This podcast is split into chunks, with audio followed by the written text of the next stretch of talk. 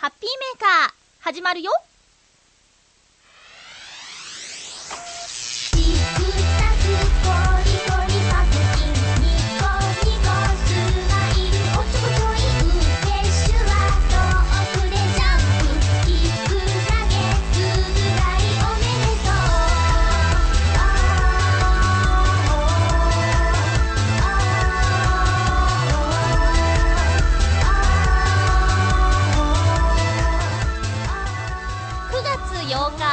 のハッピーメーカー、この番組はチョアヘオ .com のサポートでお送りしておりま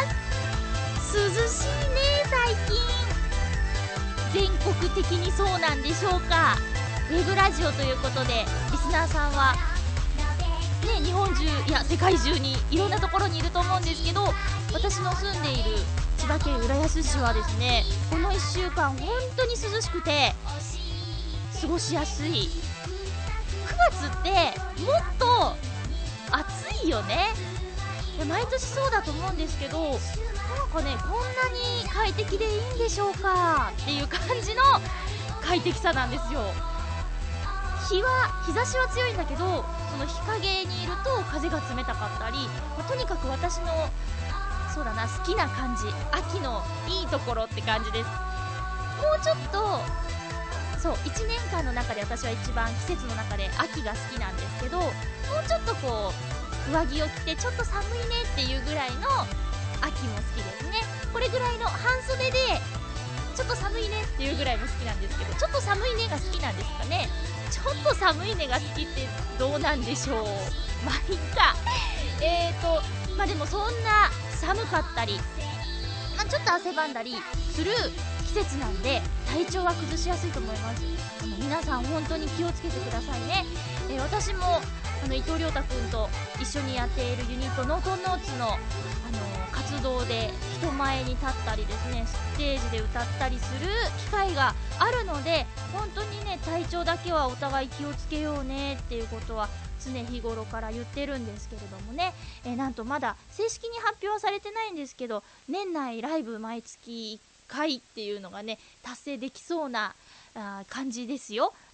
毎月ライブがあるよっていうことをちょっと今遠回しに言っちゃったんですけどね。最近のまゆちょはですね、とにかくライブが間近というか、この放送が更新される火曜日深夜0時、この日の夜ね、ライブがあるということで、もしかしたらこの放送は聞いてライブに来てくださる方、それともライブが終わって帰って聞く方とか、ライブに来れない方もねいると思うんですけれども、そんないろいろな方に向けて喋るのも結構面白いですね。うん、まあなんか今日はだからぶっちゃけ日曜日なので、日曜日だということでいっか。何を言ってるんだろう。で、その最近の私はですね、ライブに向けての練習の日々でございますよ。うん、今回はちょっといつもとラインナップを変えたセットリストになっているので、いつも以上に練習が必要。そして新曲お披露目、それからライブハウス初披露の曲もありますね。今回は高田馬場にあります四谷天窓コンフォートさんでのライブになるんですけども、コンフォートさん初の曲が半分以上あるという無謀な、いやそんなことない、やればできるこのトンノーツ、セットリストなんですよ。だから練習も厳しくビシバシと涙を流しながら、ごめんなさいりょうたくんって言いながら、嘘です、やってます、はい、楽しくやってますよ、ぶつかりながらあははでもそういうのも必要だと思うんですよ。何か本気で作るときはお互いのね妥協できないところもあるし、でもその話を聞いてなんていうのかな、弾いたり弾かなかったり、でも弾いたり弾かなかったりみたいな、そういうことですね。ユニットってそうなんだな。お笑い好きでよく見ますけど、やっぱりそういうコンビで何かやりましょうという時にはぶつかることもあるだろうし、でもそれでも一緒に何か作りたいと思うから、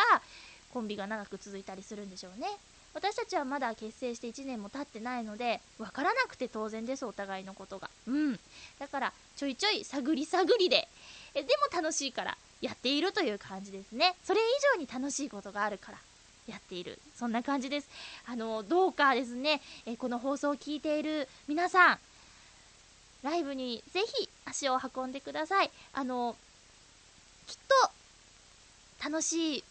気持ちにして差し上げることが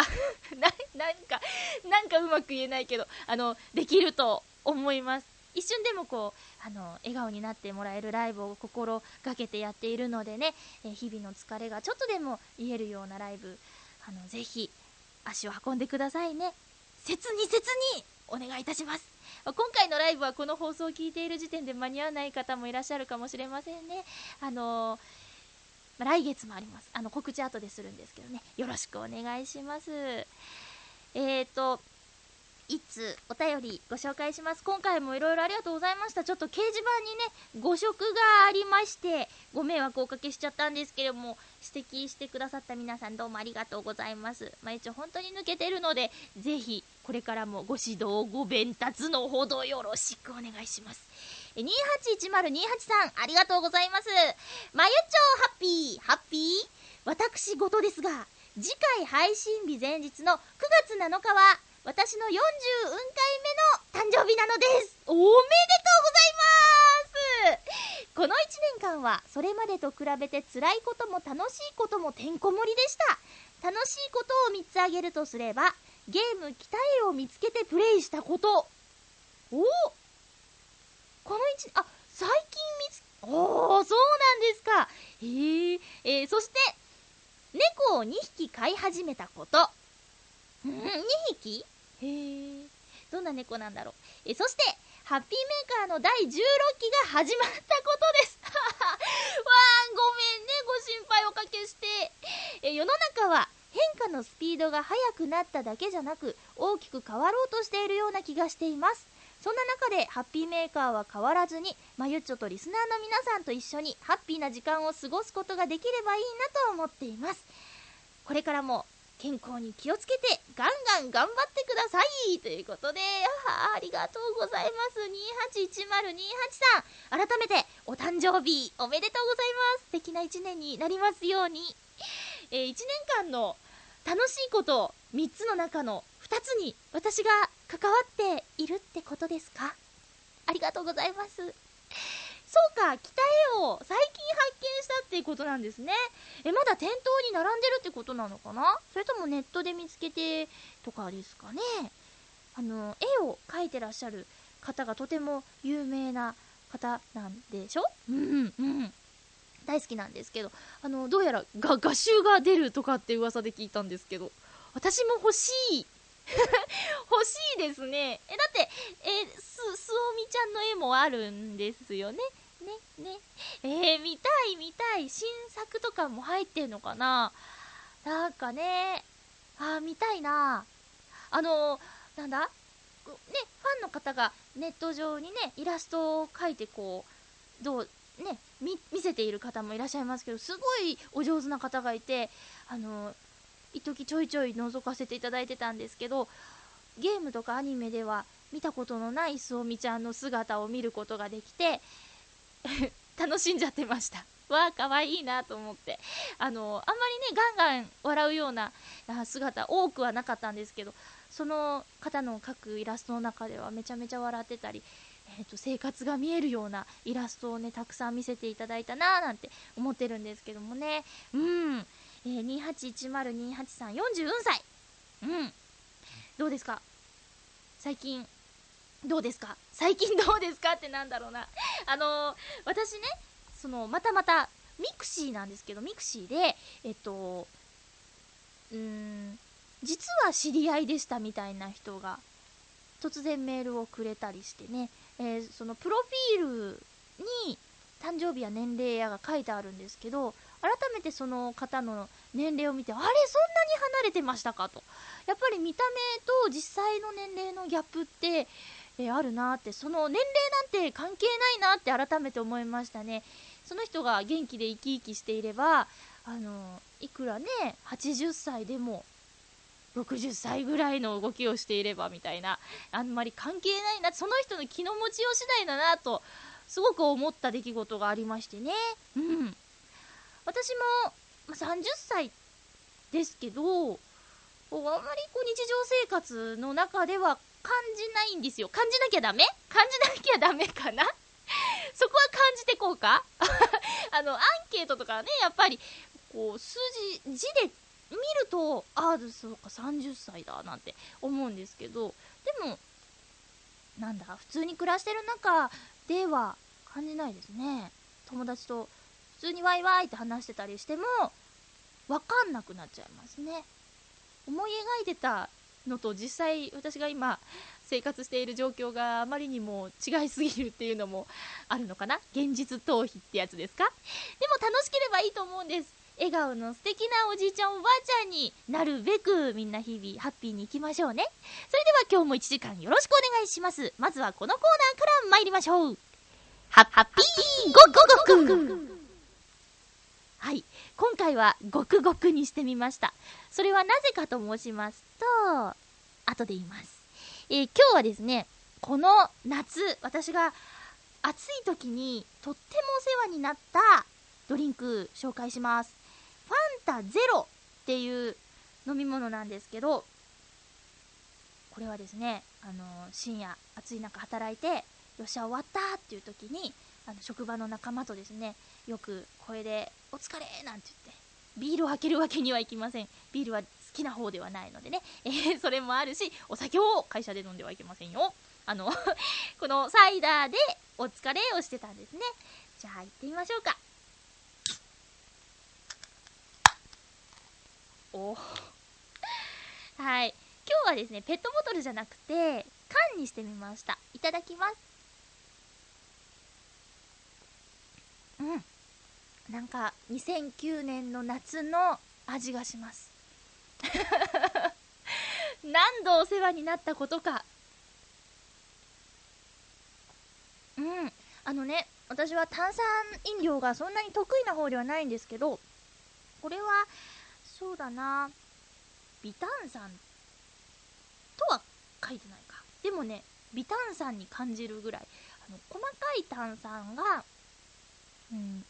多くは入ってないみたいな、気が抜けてるって意味じゃないんだけど、すごく私にとっては飲みやすいソーダなんですよ。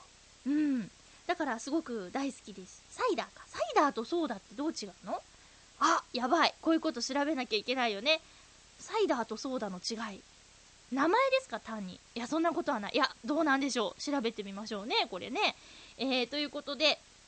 今日はファンタゼロクリアということで、ゼロカロリーゼロシュガー。ちょっと体にも優しい感じですか飲みすぎはいけませんね。あ、みんな知ってますこのね、缶の飲み物なんですけど、缶のプルトップ、これをですね外しちゃってみてください。このなんかカキカキカキってやって、カキカキカキってやって、こう、あ、飲み切った後がいいと思いますよ。これもしね下に落ちちゃったらやばいから、このプルトップを取ったところに、なんとウド鈴木さんがいます。わかるかな。いや、見てみてほしいんですけどね。有名だからあ、知ってるよまゆちょなんていう人もいるかもしれないけど、知らない人はきっと驚くと思います。このプルトップを外すとウド鈴木さんです。飲み口がちょうど口で、目があって髪の毛があってみたいな、鼻もありますね。これね、分かったっていう人がいたらぜひ1個メール欲しいんですよ。ただそのウドちゃん分かったよっていうメールでいいんで、よろしくお願いします逆に何言ってんのっていうメールでもいいんですけど。ということでハッピーゴクゴクのコーナーでした。特別編ハッピーもぐもぐ。ハッピーもぐもぐ、これは、このコーナーはみんなで同じものをもぐもぐしましょうっていうコンセプトのコーナーなので、ちょっとコンセプト趣旨には反するんですが、私の大事な友人からですね、今日放送前、本当に放送前にお土産というか、ぜひこれをラジオでもぐもぐしてちょうっていうお菓子をねいただいたんで、せっかくなんでね、もぐもぐしてみたいと思います。もしかしたらこの放送を聞いている人がそのもぐもぐアイテムゲットできるところにお住まいかもしれない。知ってるよなんていう人がいたらぜひ教えてほしい感じです。そのお菓子を送ってくれたっていうのはですね、生年月日が同じミクシーで知り合ったんですけど、生年月日が同じてっつんっていう男の子なんですけどね、2児の父でございますよ。偉いね、偉いね、本当にがですね、お土産、旅行かな、旅行のお土産かな、うん、に送ってくれたんですけど、まずはカルビーじゃがりこ明太子味。これはね、実は私何度かもぐもぐしたことがあるんだけど、てっつんは食べたことがないので、ぜひラジオで感想を聞かせてっていうことだったので、お言葉に甘えて食べちゃいたいと思います。リスナーさん、九州にお住まいの方ってどれぐらいいらっしゃるのかな。食べたことある？お土産でもらったりして食べたことある人もいるかもね。私もね、相方のゆっこちゃんがね、九州なんでね、いただいたことありますけど、じゃがりこほんといろんな味あるよね。手羽先味とか美味しかったな。さていただきます。うん、あれやっぱ好きです。私基本的に明太子好きなんですけど、このちょっとピリッ、辛いの好きな人は全然っていうかもしれないんだけど、私なんかにしてはちょっとピリッとする感じと塩気がねちょうどいいですね。シンプルな感じで、大好きです。食べだしたらキリンが鳴かパッケージに書いてあるの、私のダジャレじゃないよ。おいしい、もうよ食べながら喋ってね、お母さんに怒られそうですけど、阿蘇ジャージー牛乳ドーナツ棒っていうお菓子いただきました。なんと第25回全国菓子大博覧会、うわ、なんて呼ぶんだろう、なんか賞取ってますね読めない阿蘇山麓小国の澄んだ空気と豊かな自然から生まれた深い味わいを黒糖ドーナツ棒譲りの美味しさに仕上げました。だって、美味しそう。よいしょ。阿蘇か、私修学旅行で行きましたね、中学の、岡山だったんでね。わー、なんかいいな、ちょうどお腹空いてたんでねいただきます。ドーナツ、あ、ちょっとドーナツにしては硬いあれも美味しいな。黒糖の感じがすごいするし、もうジャージー牛のミルクの柔らかさっていうか、この甘さがすっごいいい感じですね。これめちゃめちゃ好きです。今日は会社持ってきますてっつんはね、本当に同じ生年月日の人たちの飲み会を仕切ってくれたりもしていてですね、私に新しい出会いをくれたきっかけの人でもあるのでね、ほんと貴重だなと思ってるんですけどもね。それがさ、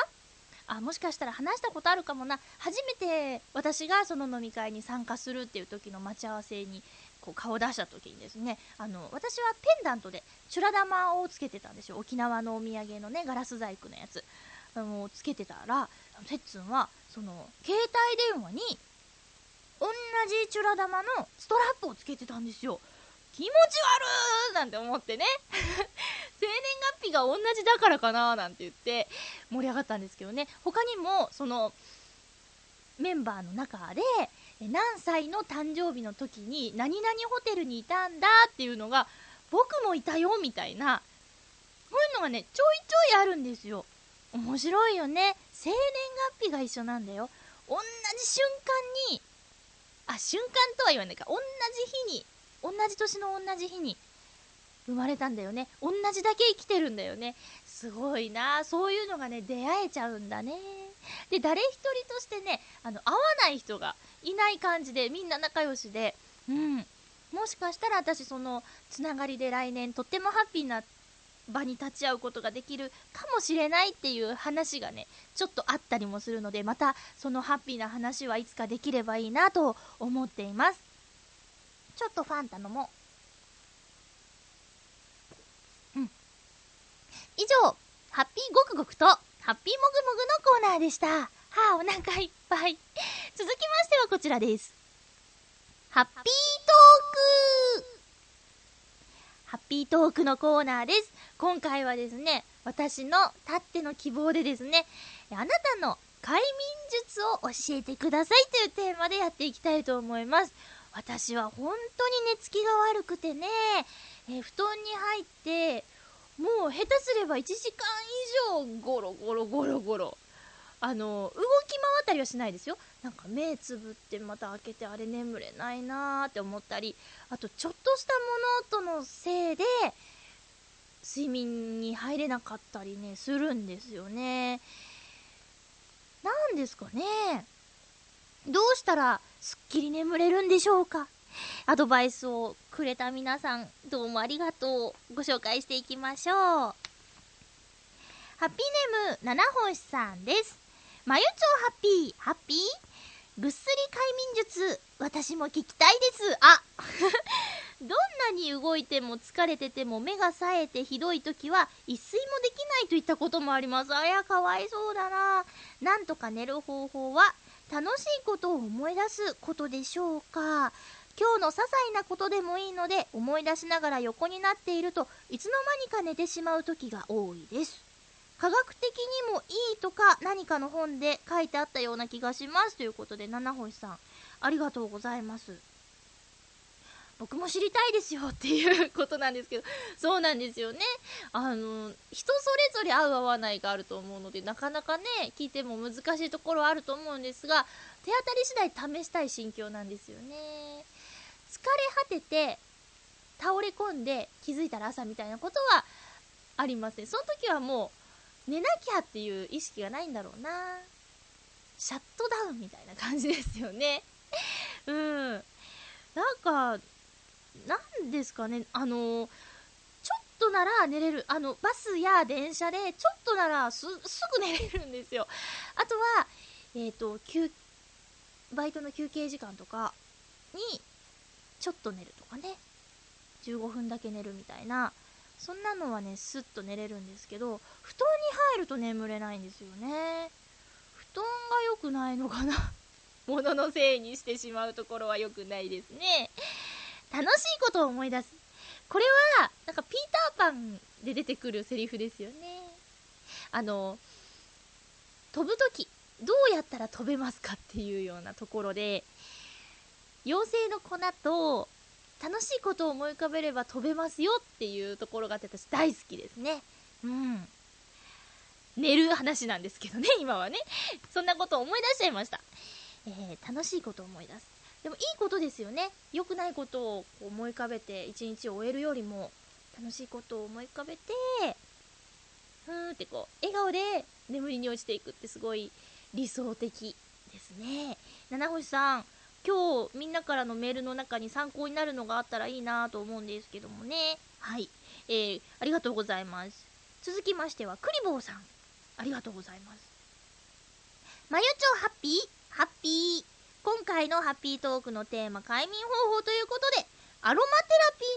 ーなんてどうでしょうか。検定もあるそうだから、それの勉強も兼ねて実践しながら心と体をリフレッシュしてハッピーになりましょう。寝つきが悪いということで、寝る前に興奮することをしていませんか。例えばようちゃんのビデオを見ているとか、かっこ笑い。そんなことはないですね。寝る前にテレビは見てないですね。興奮することをしてませんかって、そうだな、してないですね。なんだろうな、でもね、ぐじゃぐじゃ考え事はしちゃいますね。さっきの楽しいことを思い出すっていうのが結構難しい。悩み事とか今の問題とかが頭の中をぐるぐる回っていることがあるので、それで興奮しちゃうといえばそうなのかもしれませんね。アロマテラピーね、私が前行ってた養成所にすごくがたいのいい格闘しそうな男の子がいたんですよ。で、自己紹介の時に、うわ、あのお兄さん怖そうだなと思ってたら、その彼が〇〇バツバツですってこう名前を言って、趣味はアロマテラピーですって言った時に、みんながすごくびっくりしていたっていうのを思い出しましたね。見かけによらないなって、趣味とかね、そういうのはよくその香りのものを売っているお店とかに立ち寄ったりはしますけど、お安くないので見てるだけみたいな、そんな感じです。あとはね、お香。これはね、なんでうちにお香があるのかというと、ちょっとこうアジアン雑貨屋さん的なお店、まあ言っちゃえば中野に行った時にそういうお店に入ったんですけどね、ウィンドウショッピング的な感覚で入ったら、私たちの前にいたお客さんが店員さんに、何も買わないで出ていくのって言われてたんですよ。いやいや、ありえないですけどね、そんなこと言う店員さんで、私もその何も買わずに出られなくなっちゃったんです。なんか買わないといけないんだみたいな感じになって、そこで3種類1000円っていうお香を買って帰ったのがきっかけで、せっかくなんでそれはなくなるまではお香炊こうかなみたいな感じですね。だからちょっとアジアンチックな匂いがする時がたまにあります、うち。はい、アロマテラピーかちゃんと勉強すればね、何に効くとか、こう不安定な時に効くと安心するよみたいなとか、いろいろありますよね。それも見てはいるんだけどね、検定ってどうやるんだろう。実技なのかな、あとは名前と効果とか覚えるのかな。私ね、こう年の初めに検定試験受けるなんて言ってたけど、とてもそんな時間ないですね。いやいや、時間がないは言い訳になっちゃうんですけど、いや、もうぶっちゃけ本当にちょっと余裕がないかなっていうのが実際です。本も読めてないもんね。今私を悩ませている一番のものは詩ですね。作詞がなかなかできなくて、それが悩みでもあるかな。だからそうだな、いくら時間があっても足りないし、書けば書くだけね、りょうたくん曲をつけてくれると思うので、たくさん書きたいっていうふうには思ってるんでね。はい、ありがとうございます。でも香りすごくいいと思いますよ。香りに気を使うっていうのはね、だからもう単純に快眠によみたいな、こう睡眠の時にいいんじゃないですかみたいな勧められたのをとりあえず試してみるのはありだと思います。クリボさんありがとうございます。そしてちょっと長めのメッセージなのでうまく読めるか心配ですけども、フクロウのキスさん、どうもありがとうございます。まゆちょさん、皆様ハッピー。私は普段寝ようと思えばほとんどどんなところでも3分あれば眠れるのですが、羨ましい。気分が高ぶっていたりひどく落ち込んでしまった時などはいつものようには寝つけない時があります。そんな時、私は以前占いなどに興味を持っていた時に知った瞑想のやり方を応用した睡眠導入法を使って眠ります。興味があります。慣れてくるとどんな気分の時でも5分もあれば眠れるようになりますが、反面うまくいきすぎると目覚まし時計にも気づかなくなるほど深く眠ってしまいます。それは危ない。具体的には、教えてくれるんですね。ゆっくり4つ数える間、息を吸い、2つ数える間止め、ゆっくり4つ数える間息を吐き、再び2つ数える間息を止めます。これを1セットとして呼吸を整えたら、私の場合は自分が綺麗な暗めの紺色で、銀色の粒子が流れているような空間の中にいることをイメージします。多分自分が落ち着くようなイメージなら良いのでしょう。この時少し体に注意を向けて変に力が入らないように調整します。布団に横になっていても意外と変なところに力が入っていたりしますよ。きれいに力が抜けると浮いているような感じになるので、あとはそのままイメージした空間内での浮遊感を楽しんでいるといつの間にか眠ってしまいます。ちなみにこの間に余計な考えが浮かんできた時には最初の呼吸の数を数えていると頭を空っぽにできます。この方法で眠るとたとえ落ち込んでいても起きた時には気分もすっきりです。問題は解決してませんが、かっこ笑いじゃないよ。それではおやすみなさい、夢をぐーって、まだ放送中、かっこ笑い。そうです、起きてください。ありがとうございます。すごい具体的ですね。これは目覚まし時計が必要ない日に試してみたいと思います。占いに興味持ってたんですか？なんとですね、チョアヘオ .com では今月の占いというコーナーが新設されましたよ。私その占い師のサリーさんに占ってもらったことあるんですけど、すごく好きですね。ちょいちょい当たるんですよ。すごく優しい方なんで、皆さんもね、興味があったらぜひ占ってみてもらってくださいね。フクロウのキスさん、ありがとうございます。5分で眠れたらもうほんと理想的だな。これほんと試してみますね。ありがとうございます。私もね、個人的にちょっとサイトで調べてみたんですよ。快眠法みたいな感じで検索かけて、そしたらパナソニック電工がお届けする住まいと暮らしのアンケート、スムスムっていうのがあって、あなたが実践している快眠術はっていうランキングが発表されてたので、ちょっと参考にさせていただいて紹介したいなと思います。まず第1位はダントツで寝る前の入浴っていうアンケート結果。そして2位読書、3位お酒を飲む、4位テレビを見る、5位ストレッチなどの軽い運動、6位リラックスする、7位音楽を聴く、8位アロマを楽しむ、クリボーさんのありましたね。9位携帯電話でメールする、10位電話でおしゃべりをする。快眠術、電話でおしゃべりしたらなんかどうなんだろうね。テンションが上がる相手じゃ眠れないですね。テンションが下がる相手と電話するっていうのもどうかなと思うんですけど、落ち着ける相手ってことか。メールか。携帯でメールしてたらさ、なんか切り時がわからなくてなかなか眠れなそうだね。アロマ、そして音楽。私眠れないんだなんてことを友達に言ったら、いつかの誕生日に睡眠 CD みたいなやつをいただいたんですよ。でも私それ聞きながら、CD が止まるシュルシュルシュルっていう音を聞いちゃいましたね。眠れなかったって。それから何度かかけてたんですけど、メロディーをちょっと覚えちゃって、ふんふんふんなんて言って歌ってたら眠れなくなっちゃいました。私には聞かなかったみたい。このリラックスするはさっきのフクロウのキスさんのやり方を実践してみるのがいいと思いますね。ストレッチ。先週の放送で、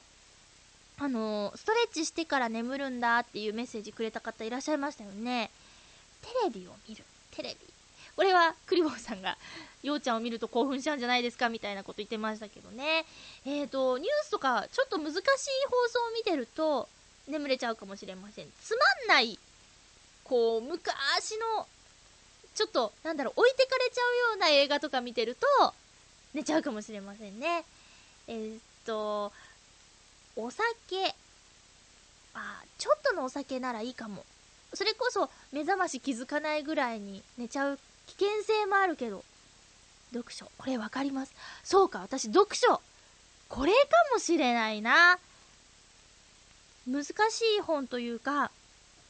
乗れない本ってあるんですよね。逆に乗れる本もあるんですけど、乗れない本は本当に3ページいかない間にコクコクってなっちゃいますね。読み進めたいなーって思うのに、ダメだ、眠いよーって。読書かもしれない、もしかしたら。入浴か。入浴な。私これはね、さっぱりして目覚めちゃう可能性があるな。アロマと関わってくるかもしれないんですけど、入浴剤もいい匂いのがいっぱいあるからね。それも合わせてやるといいのかもしれないね。でも私半身浴に一時ハマっていたことがあったんですけど、半身浴中に寝てしまったことがあります。凝ってエアー枕みたいなやつとかも入れたりしてね、あと肩からちょっとタオルかけたりして冷えないようにしてとかっていう中で、やばい何時今みたいな、ちょっと外暗くなってるけど昼入ったのにみたいな。お湯もね、冷めないんですよね。自動湯沸かし設定とかにしちゃってると、水冷たくて目覚めるとかじゃないんですよね。冷めてると追い炊き勝手にしちゃうんで、でもそんな時間はとても贅沢だなと思ったり、とにかく体の疲れを明日にためないような睡眠を心がけたいなと思います。アドバイスしてくださった皆さん、本当にどうもありがとうございました。以上、ハッピートークのコーナーでした。続きましては、初めてやりますこのコーナー、まゆっちょのズームアーごめん、今どういうか決めてなかったノリで言っちゃいました。ズームアップというコーナーをねやろうと思うんですけど、私が気になったことがあるときに、思いっきり調べてみようというところのコーナーでございます、最近ですね30周年っていうキーワードをよく見るんですよね。で、自分が30周年年齢に言わないか、30歳っていうこともあって同じ年に生まれたものに興味を持ったんですよ。で、ざっとですね今年30周年を迎えたもの迎えるものを、調べてみたのでご紹介したいなと思うんです。まずはもう超有名ですね。この夏お台場のシンボルとなってましたガンダム、これは1979年4月7日放送スタートだったということで、ちょうど30周年、アニメで有名なもので30周年なもの、アニメドラえもん1979年の、3月20日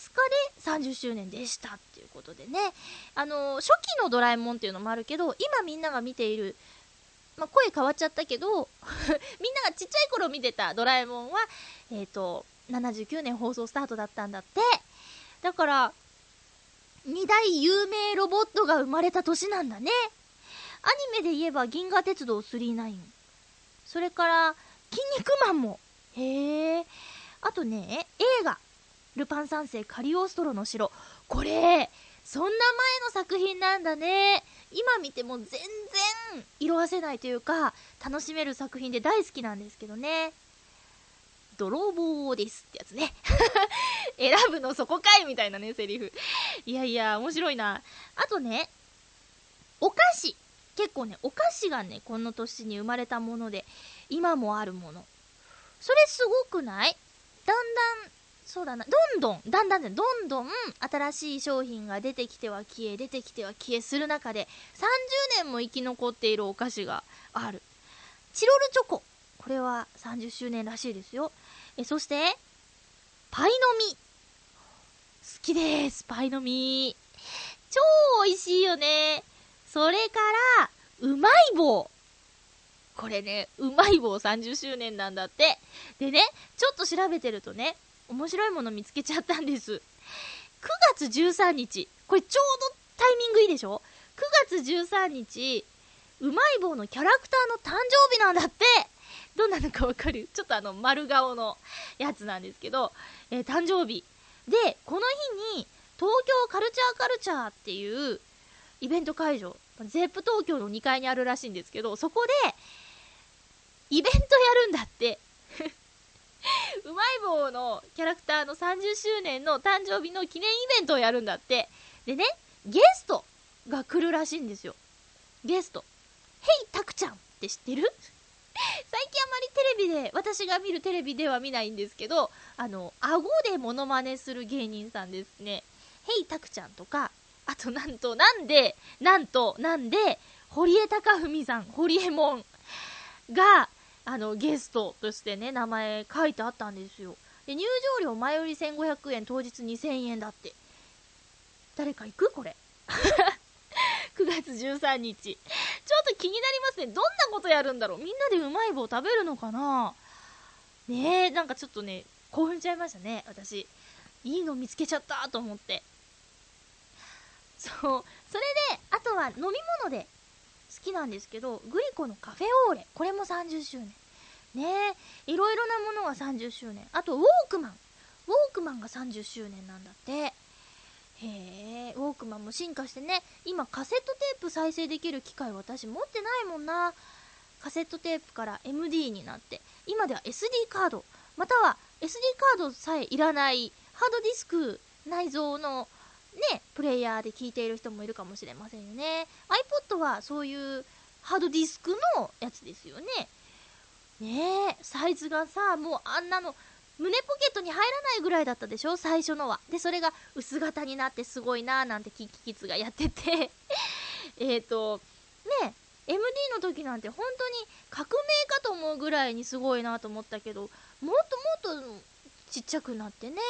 すごいよね。30年ってすごいよね。で私あんまり漫画とか読まないんですけど、読んでる方いっぱいいるかもね。ヤングジャンプも今年30周年なんだって。あと本で言うと地球の歩き方っていう旅行のバイブルみたいなやつありますよね。あれも30周年なんだって。映画エイリアンも1979年に公開されたらしいし、なんか同じ年にいろんな面白いものが生まれたよね。多分ね、こうご自身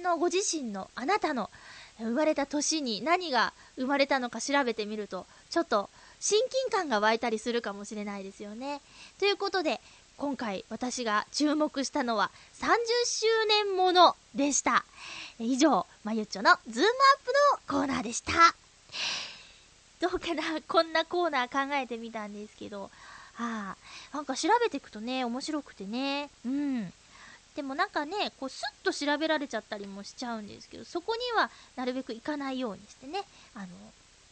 なるべくそうだな、自分で手で調べたいなっていうところはあるんですけどね。はい、メール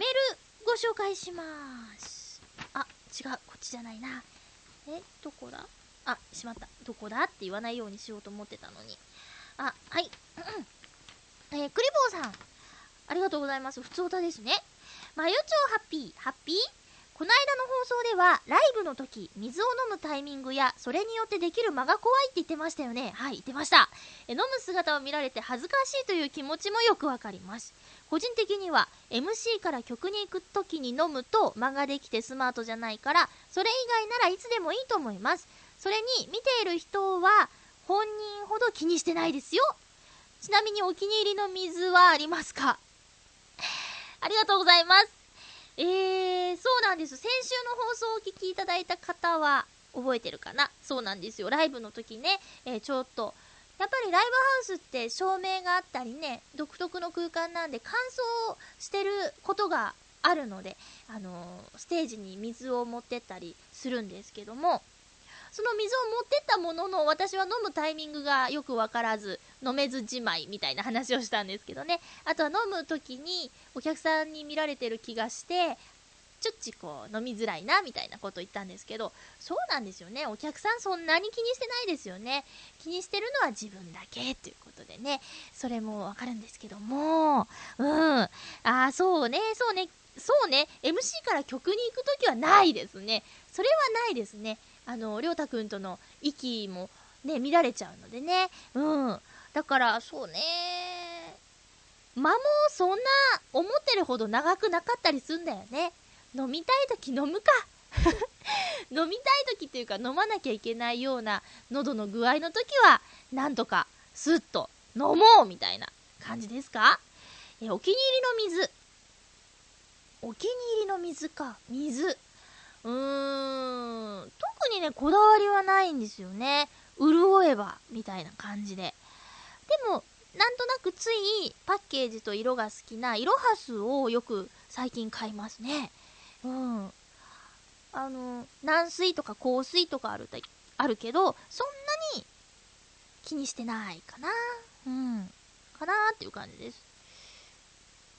す。そうですね、そんな感じです。最近はイロハスです。よくりょうたくんとかぶります。はい、クリボーさんありがとうございます。ふつおたも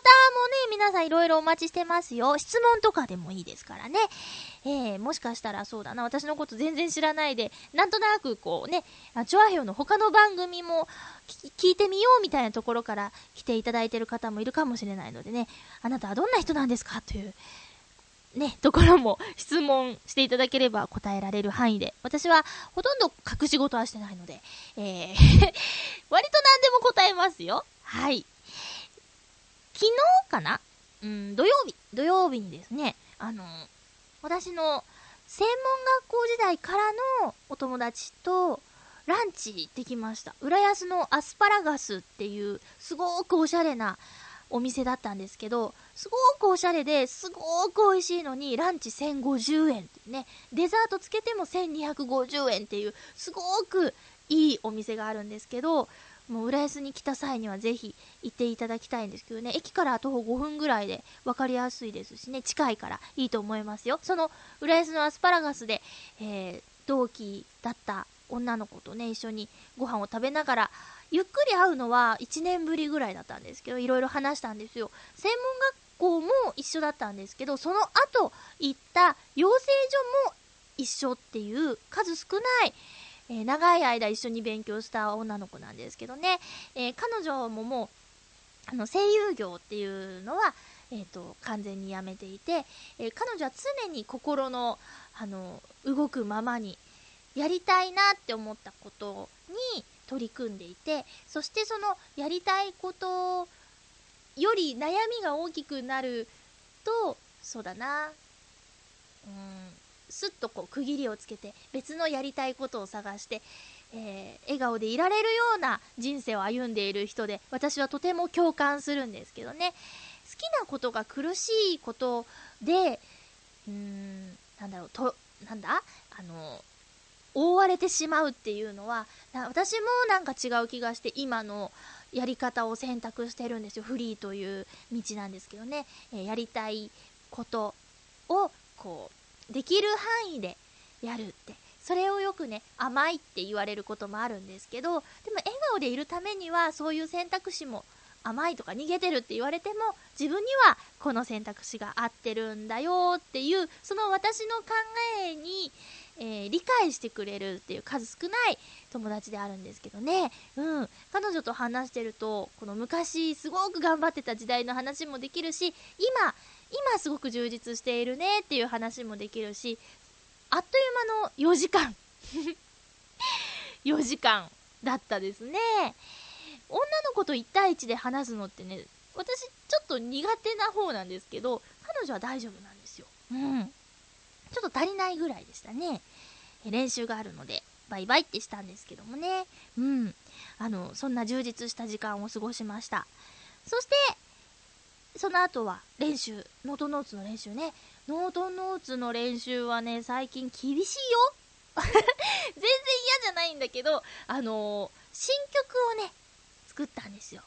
新曲で、その新曲も相変わらずその楽譜とかない耳写しの、練習方法であるので、そうだな、なんとかその聞いたことを覚えたり、あとは私は譜面が書けないので、聞いた雰囲気をちょっとアクセントを表現するみたいな書き方を詩の紙に書き込んだりしたりしてるんですけどね、やっとなんか固まったっていう感じでね、ぜひ聴いてほしい新曲なんですけどもね、記念すべきノートノーツ10曲目の曲にしてはシンプルかなみたいな、10曲目って意識して作詞をしなかったので、気づいたら10曲目っていう感じだったので、あってちょっとしまったって思ったんですけど、まあそれもいいですよね。なんか意識してがっつり書きました、10曲目の新曲ですみたいなのよりは、ナチュラルなノートノーツっぽくていいかなと思います。みんな私のブログとかノートノーツのブログとかいろいろあるんですけど、見ていただいてますか？最近結構頑張って、書いてたりするのでね、ぜひご覧ください。ノートノーツのブログの最初のページはね、伊藤亮太くんの頑張りが溢れている作りになってますので、トップ画面からね、YouTube の動画が見れるようなリンクが貼ってあったりもするので、お時間あるときはぜひご覧ください。あとはね最近 YouTube の動画が増えまして、それは伊藤亮太くんのソロの音楽がね、公開されてるんですよ。ライブに来てくださった方は聞いたことがあると思うんですけど、私その今公開されている2曲は両方とも好きなんで、ぜひみんなにも聞いてもらいたいなと思います。でもね、何年も前のライブ録音なんだって、24歳の時って言ってたかな。その時の音なんで、本人曰く声が若いし今とは演奏方法が違うななんて言ってたんですけど、いつもはコーラスとかね、ちょっとパートで歌うりょうたくんの歌声が好きになった方はソロの音楽もぜひ聴いてみてください。私のブログから、リンクというか誘導したりしてますし、あとりょうたくんのブログからももちろん行くことができるので、時間のある人は両方どんどん聞いてみてくださいね。ハッピーメーカーにノートンノーツの曲にまつわる感想とかもいただけるとすごく喜びます。私もりょうたくんもね。はい。ということで、今日はライブ前の放送だったんですけどもね。はい。いかがだったでしょうか。ノートノーツ9月8日火曜日、四谷天窓コンフォートさんで夜の7時開演の4チームブッキングライブ30分ステージに、出演します。行った方はお帰りなさい、30分出演してましたみたいなね、どっちだよって感じなんですけど、はい、来月告知します。来月の告知します。10月18日日曜日夜7時開演のライブ。このライブはですね、場所四谷天窓コンフォートさん、高田の馬場にあります。なんとブッキングアーティストさん、情熱なでしこ座さん、私の大好きな和月恵美さんのユニット情熱なでしこ座さんと同じ時間に出演することが決まっております。この日は合わせてレコ発ということでね、レコ発です。ついにノートノーツの CD が皆さんのお手元に届く日となっております。あとは45分間という初めて30分じゃないライブをしようということでね、45分だよ、すごいね、やりますよ。10月18日日曜日の四谷天窓コンフォートさん、ぜひ遊びに来てください。多分もう1チーム3チームぐらいのライブになると思うんですけどね、ぜひお楽しみに。あとはですね、11月12月とライブ決まっておりますが、詳細はまた後日発表ということで、月1回ライブしたいねっていう目標が達成できそうです。みんなのおかげです。ありがとうございます。次週の予告しましょう。9月15日火曜日更新分ハッピーメーカー収録はですね、また日曜日にやりたいと思います。はい、ハッピートークのテーマは5連休の計画ということで、カレンダー通りにお休みが取れる方は9月19日から23日までは5連休になってますよね。うん。で、この5連休休みが取れる人は、じゃああなたはその休みにどんな計画を立ててますか？そして私のように5連休はという方はですね、もし今5連休取れるとしたらどんなことをしたいですかというテーマでやりたいと思います。ハッピーゴクゴクもタワーまたはもぐもぐの、アイテムはですね、また掲示板で発表したいと思います。その他ふつおたいろいろお待ちしておりますので、ぜひ送ってくださいね。ライブに来てくださった方はそのライブの感想などなど送ってください。チョアヘヨ .com の番組いろいろやってますけど、皆さん聞いてますでしょうか？たくみさんのたくみの館という番組でですね、ディズニーランドに行ってきましたっていう話をしていて、私も行きたいな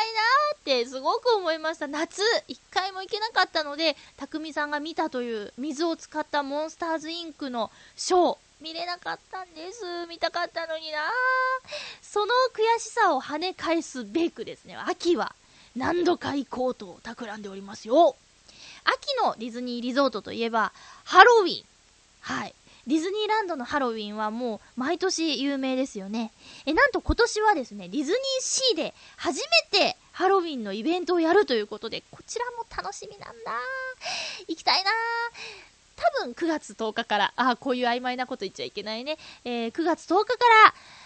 です。うん、9月10日からです。9月10日からハロウィンイベント始まります。クリスマスのイベントと同じかそれ以上に盛り上がるディズニーリゾートのハロウィン。ぜひですね、行ける方は行ってくださいね。楽しいと思います。うん。悪役がメインで登場するパレードをやる東京ディズニーランド、そしてマスカレードパーティーをするという東京ディズニーシー、両方行きたいですね。ちょっとこう大人っぽいのかななんて思いながら、そのディズニーシーの方がね、うん。で、あとやっぱりなんだろうな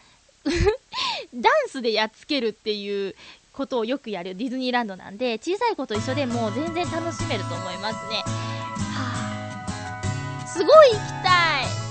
すごい行きたいです。いいな、たくみさん。抽選でシートが当たるんですけど、鑑賞エリアっていうのは今抽選なんですけど当たったんだって。詳しい話はぜひたくみの世界聞いてくださいね。チュアヘヨの他の番組もどんどん聞いてください。今週も皆さんのおかげで、番組やってくることができました来週もハッピーな時間を一緒に過ごしましょう。ハッピー